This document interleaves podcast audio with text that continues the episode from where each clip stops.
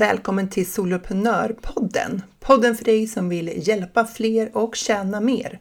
Jag heter Jill Nyqvist och det är dags att skapa stordåd.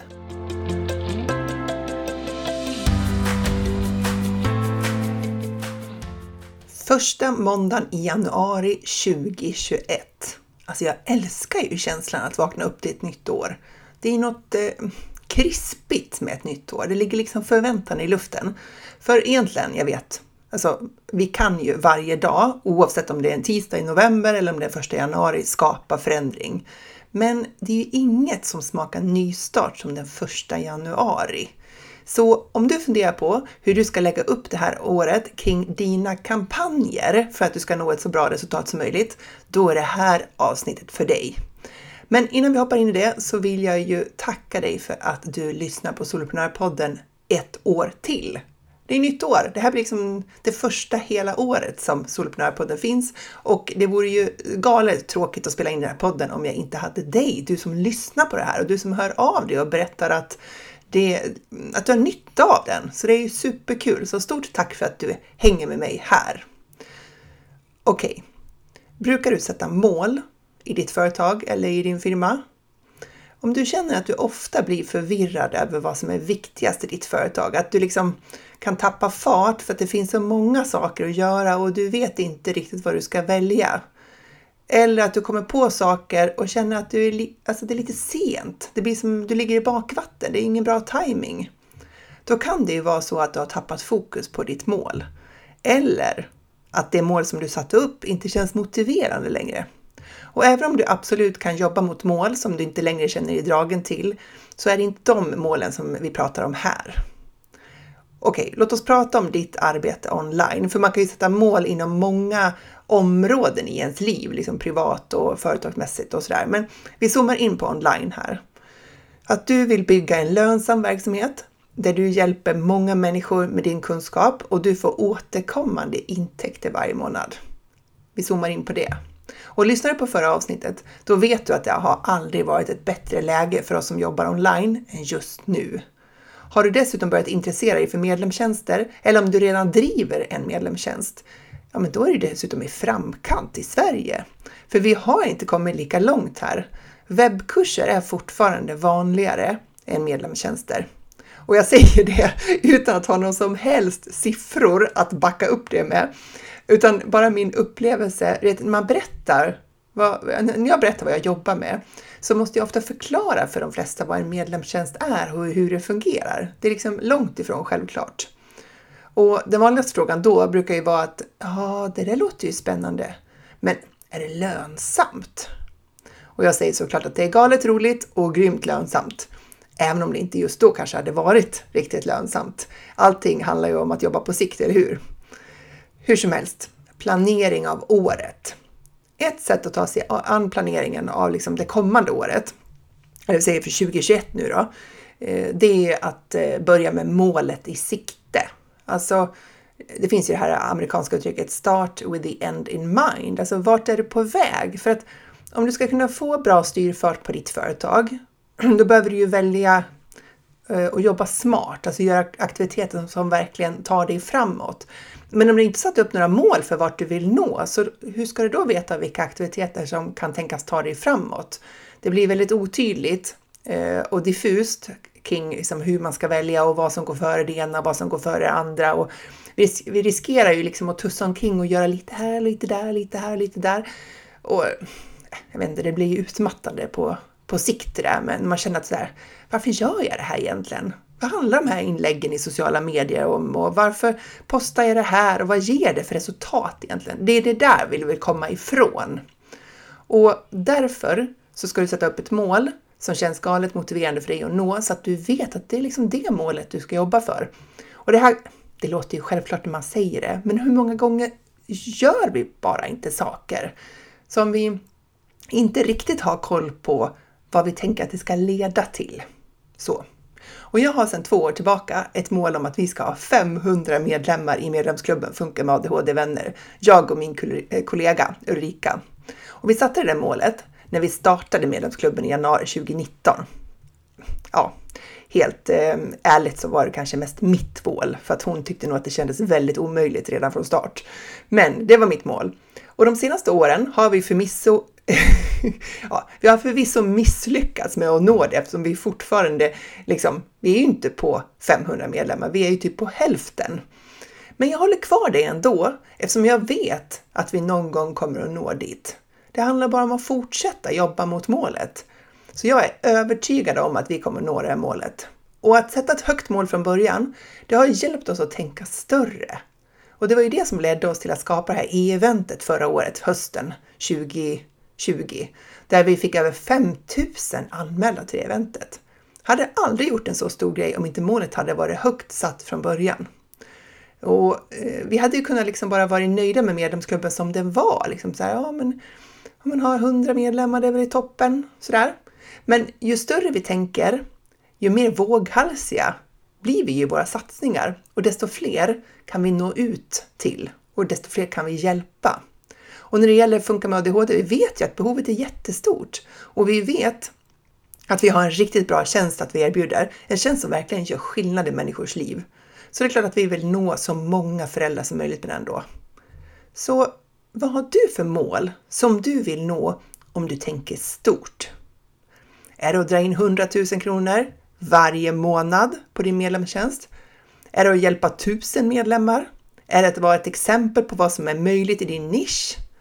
Om du lägger bort Jante, alla osäkerheter, dina egna tvivel och bara tänker på vad du skulle vilja. Vad vill du uppnå om du får välja helt fritt? Ingen behöver veta vad du tänker just nu och du behöver inte argumentera med någon om det eller liksom övertyga någon om det är möjligt eller inte möjligt. Lyft blicken bara och flytta dig fram till 31 december 2021. Vilka fantastiska saker har hänt då?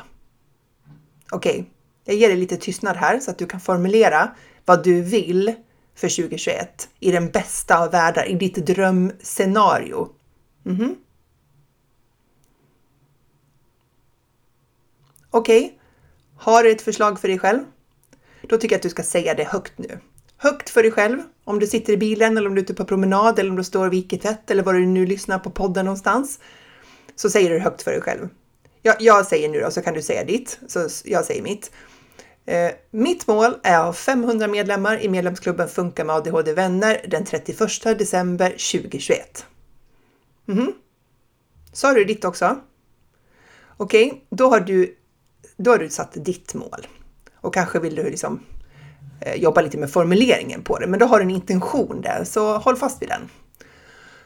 Och då kanske det är så att du tittar på din nuvarande situation och så tänker du att det här är ju omöjligt. Om jag vill tjäna 100 000 kronor i månaden och i dagsläget så drar jag in 1500 spänn. Det är ju hur stor skillnad som helst, kommer ju aldrig att gå. Eller hur? Sådana tankar kommer upp ganska snart när man sätter upp det här liksom jättestora målet, det här som känns liksom ouppnåeligt eller till och med omöjligt. Men det spelar ingen roll. Din historia, alltså vad du har åstadkommit hittills, det är inte en måttstock på vad du kan åstadkomma framåt. Jag säger det där en gång till. Din historia är inte en måttstock på vad du kan åstadkomma framåt. Din förmåga att skapa framgång är precis så stor som den behöver vara och där du är nu är bara en startpunkt. Det är inte en slutdestination. Så när du gör din planering för året så ska du inte uppehålla dig vid alla tankar om hur det har varit förut, vad du har gjort då och vad du inte har gjort och vad du har fått för resultat av det du har gjort eller vad du inte har fått för resultat. Utan lägg fokus på vad du vill åstadkomma framåt.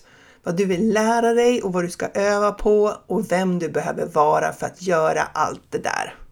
Om vi skulle tänka att jag kan inte för det har jag ju aldrig gjort förut.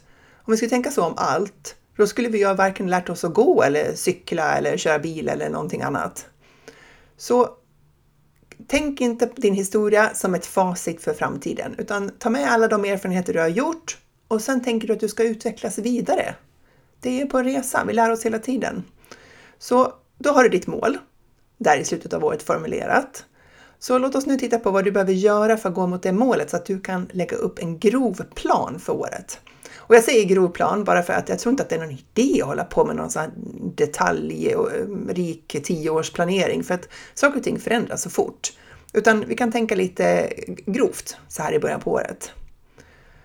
Och jag tänker att utifrån det här perspektivet, där det handlar om att planera ditt kampanjår för 2021, då kan vi dela upp det i två områden. Din försäljning och din marknadsföring. Och vi börjar med pengarna.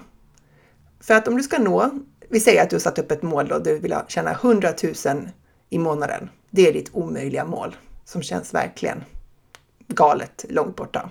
100 000 kronor varje månad i intäkter.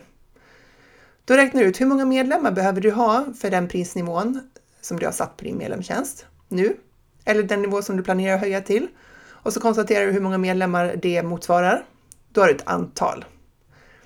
Och sen behöver du bestämma hur många kampanjer du vill köra under året.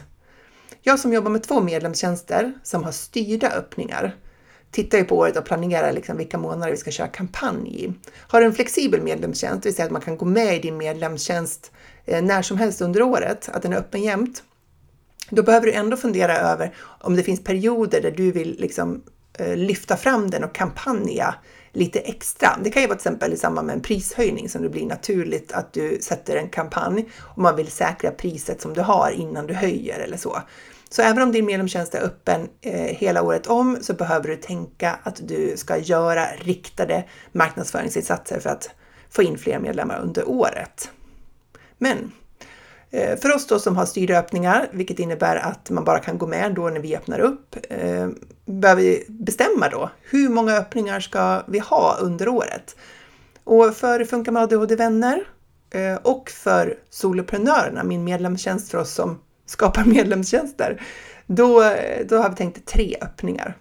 Tre öppningar på Funka med ADHD-vänner och vid tre tillfällen på soloprenörerna. Och varför tre stycken då?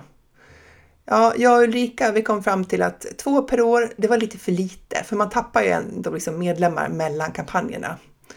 Men fyra, det kändes på tok för mycket. Vi mäktade liksom inte med att göra fyra större kampanjer med den tiden som vi liksom lägger på medlemsklubben nu. Så då landade vi på tre. Och planen är mars, juni, september för Funka med ADHD-vänner. Så hur vill du liksom planera det här? Jag brukar ta en keynote liksom, och göra en tabell med 12 rutor där jag skriver månaderna och sen markera vilka månader vi ska köra kampanjer bara för att få en överblick. Så det här är ju inte någon, ingen snygg planeringsprocess eh, för det här. Eh, men eh, ja, det vore ju väldigt roligt om man kunde göra det här på ett tjusigt sätt. Men där är jag nu i alla fall. Och det viktiga är ju att du fattar beslut och skriver ner dem så att du minns vad du har tänkt. Jag vet inte hur många gånger jag och Ulrika, eh, min kollega då på Funka med ADHD, har diskuterat och lagt rätt mycket tid på att vända och vrida på en planering. Och sen har vi inte skrivit ner vad vi kom fram till. Så när vi ses igen, då minns vi inte vilka beslut vi fattade. Jag vet, det låter helt förvirrat, men det är lättare än du tror. Eller så är det bara jag som i stunden tror att jag ska minnas saker och, och så tänker jag att det här behöver jag inte skriva upp för det här kommer jag ju solklart komma ihåg ändå. Och vilket jag ju då inte gör, verkar inte heller lära mig av det. Så, så att eh, skriva ner är bra. Och det blir också tydligare, liksom, man får mer tryck i det när man har skrivit ner det någonstans. Eh, och då vet du vilka månader, hur många kampanjer du planerar att köra under 2021 och vilka månader som du vill köra dem. Och vilka månader du väljer, det beror ju på ja, men vilken nisch säljer du till? Finns det någon säsong som känns mer angelägen eller mer eh, passande för din nisch? Så ska du tajma ihop det med det eller finns det någonting annat som du vill liksom eh, tajma det här med som kan påverka på något sätt? Eller handlar det bara om, egentligen är det så för oss då, det handlar om att sprida ut över året bara. Så att vi får ett lagomt glapp mellan öppningarna och att vi kan fokusera på att ta hand om de medlemmar vi har mellan kampanjerna. Så titta på året och se vad som passar dig. Och sen när du har kampanjmånaderna utsatta, då behöver du planera själva marknadsföringen. Och jag brukar dela in marknadsföringen i två delar. Det är vardagskommunikation och sen är det själva kampanjkommunikationen. Och vardagskommunikationen, det är som det låter. Det är det som gör att dina följare hör från dig regelbundet. Det här finns säkert något fint engelskt namn på det här också, men, men, men jag har liksom... Jag, jag tänker på det som vardagskommunikation. Och jag tänker att det fyller flera viktiga funktioner i ditt företag, den här vardagskommunikationen. För dels så är det den som ökar din räckvidd, alltså ökar antalet följare i sociala medier och ökar antalet prenumeranter på din e-postlista. Så här jobbar du ju med till exempel freebies eller kundmagneter eller vad du väljer att kalla det. Något litet och gratis som får människor att vilja vara med på din e-postlista.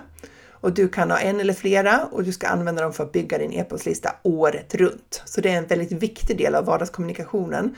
Det är att du planerar för att du hela tiden fyller på människor i din eh, e-postlista. För e-postlistan, det är människor som är genuint intresserade av det du har att erbjuda och du kan nå dem när du vill. Du är inte beroende av att de ska liksom upptäcka eller få syn på ett inlägg du har gjort på Instagram eller Eh, Facebook eller LinkedIn eller så, utan du kan faktiskt göra riktade utskick till dem och det är guld värt. Förutom att bygga e-postlistan så är vardagskommunikationen viktig för att eh, fortsätta göra dig till den person som de tänker på först inom din nisch.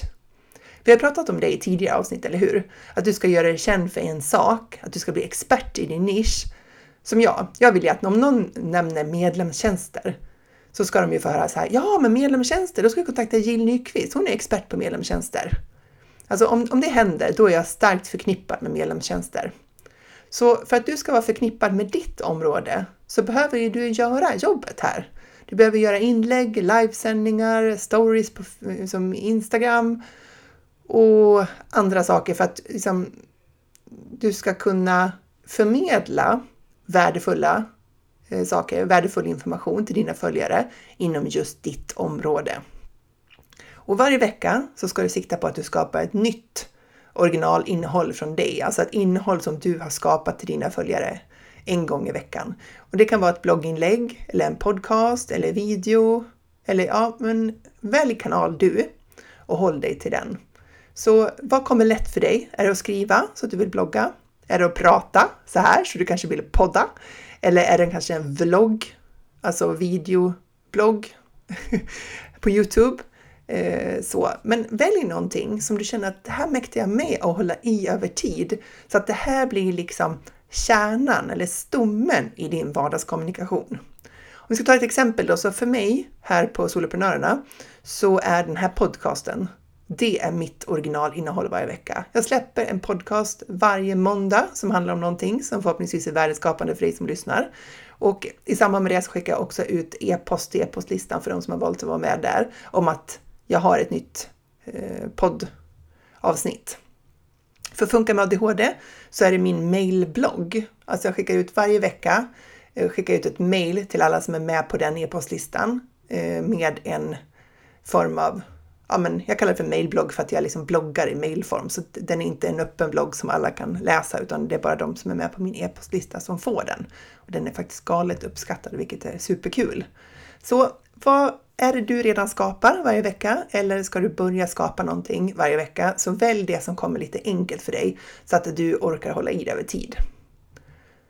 Så det var eh, två saker. Tredje viktiga effekten av en bra vardagskommunikation det är att dina följare förstår vad du kan hjälpa dem med. Att de tycker att du verkar kompetent och att de börjar lita på dig. För när de gör det så kommer de också vilja köpa av dig. De behöver vilja, då vill de gå med i din medlemstjänst för att de har förtroende för att du faktiskt kan hjälpa dem att nå sina mål. Så därför, utifrån det här med planering då, så behöver du göra tid för din vardagskommunikation. Bestäm dig för vilken eller vilka som är dina fokuskanaler. Eh, och då egentligen krasst sett så här, när du får ont om tid, är det viktigare då med Instagram eller Facebook? Eller är det LinkedIn? Eller vad är det för någonting? Bestäm vilken fokuskanal du har och skriv ner. För det kanske är så att du egentligen vill jobba med både Facebook och Instagram och LinkedIn, men du kanske inte kan lägga samma fokus på alla kanaler. Du kanske måste prioritera och då är det bra att ha bestämt sig för vilken kanal som går först eh, så att du kan liksom ehm, ja, dra bort lite uppmärksamhet från de andra kanalerna för att du inte ska bli alltför stressad och få för mycket att göra. Så bestäm det och så skriver du ner det och så bestämmer du hur ofta du ska göra inlägg. Så hur ofta? Skriv ner det. Och vilken dag ska du skicka ut dina nyhetsbrev? För det rekommenderar jag oavsett om du väljer att skapa originalinnehåll i form av en podcast eller om det är video eller blogg så ska du alltid skicka till ditt ny, nyhetsbrevslista. Så vilken dag är det? Bestäm och skriv ner. Och genom att göra den här planen och sedan utföra den så kommer du att lägga en riktigt bra grund för dina följare. Så att när det är dags för kampanjkommunikationen så är inte det det första gången de hör från dig.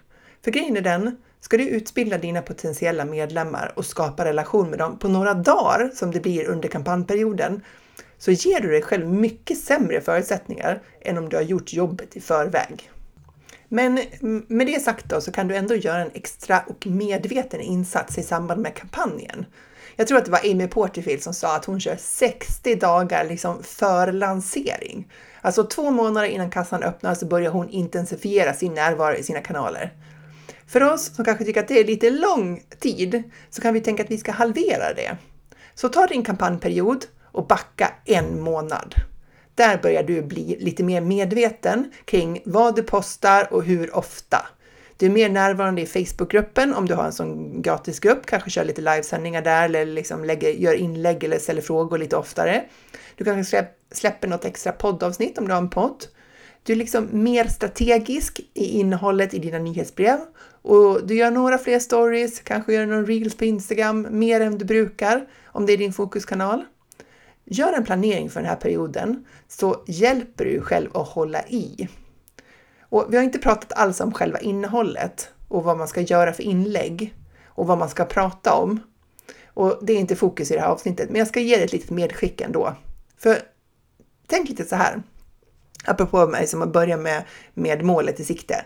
Tänk vad du önskar att dina följare visste om din nisch och vad du önskar att de inte skulle oroa sig för inför att de skulle köpa din medlemstjänst eller gå med i din medlemstjänst. Lista saker som du vill att de ska känna till och vara bekväma med när du öppnar kassan. Och så ser du de här månaderna som en möjlighet att utbilda dem och bemöta deras invändningar fram tills dess att kassan öppnar. Om du utgår från det, då har du kommit på en bra bit på väg. Vad är det du önskar att dina följare visste om din nisch? Så se det som en utbildningsperiod. När du har markerat in i kalendern en månads då uppvärmningstid för att kassan öppnar så ska du också naturligtvis bestämma dig för när kassan ska stänga. Jag brukar rekommendera ja, 3 till 5 dagar ungefär öppen kassa. Mer tid gör liksom ingen skillnad. Folk går med i början och sen är väldigt lite i mitten och så på slutet. Och har du jättelång tid som kassan är öppen, då innebär det bara att det blir mer utdraget. Och jag tror faktiskt inte att man får fler medlemmar på det. Man får bara man får liksom bara göra jobbet mycket längre. Okej, okay. så där. Då har du skapat din försäljning och marknadsföringsplan för året i grova drag. Så, så snart du har bestämt ett datum för när du öppnar din medlemstjänst, då kan du börja kommunicera det. Trumma in hos dina följare när de har möjlighet att gå med i din medlemstjänst. Det kan du göra långt i förväg. Öppnar du nästa gång i mars ett särskilt datum, så börja prata om det då i mars, att nästa gång man kan gå med. Om du har bestämt det förstås. Är du lite osäker så ska du kanske vänta för du vill inte kommunicera flera olika datum. Eh, sen lite, bara lite varningens ord här kring din hjärna, för den kommer säkert att bråka med dig om din målnivå. Eh, om du känner att du möter ett visst motstånd kring dina tankar när du tänker på det här målet och i, mitt exempel så var det att tjäna 100 000 kronor i månaden och sitter du där och har 1500 i intäkter, då känns ju 100 000 i månaden som ett väldigt stort gap. Eh, och känns det lite jobbigt, då innebär det att du är på rätt spår.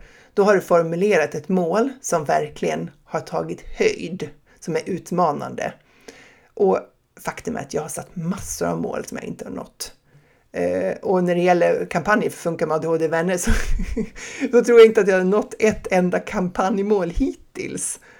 Och även om det irriterar och att det är frustrerande när vi stänger kassan och det fattas medlemmar upp till den nivån som var mitt drömmål, så fortsätter jag att sätta höga mål. För jag överlever att bli besviken eller frustrerad. Jag tar hellre det och vet att jag siktar mot stjärnorna. Och kommer jag till grantoppen så är inte det så himla illa heller. Och när jag har fått lite distans så brukar jag bli grymt nöjd ändå med vår insats och redo liksom att göra jobbet mot nya mål igen. Poängen med att sätta ett högt mål som känns ouppnåeligt eller omöjligt är ju att det ger ett, ett perspektiv på vad vi behöver göra och vem vi behöver bli för att nå målet. Och jobbet vi gör för att försöka nå målet är en så väl investerad ansträngning. För vi lär oss, Vi provar nya saker eh, och vi slår oss inte till ro och blir nöjda. Därför ska du inte vara rädd att ta i, men se till att verkligen målet känns angeläget för dig. Inte ett sådant mål som du känner att så här, jag borde. Det blir väldigt tråkigt. Och dessutom om du har definierat att jag, att jag sätter nu ett mål som är gigantiskt stort eller som är ouppnåeligt eller känns eh, som eh, omöjligt mål.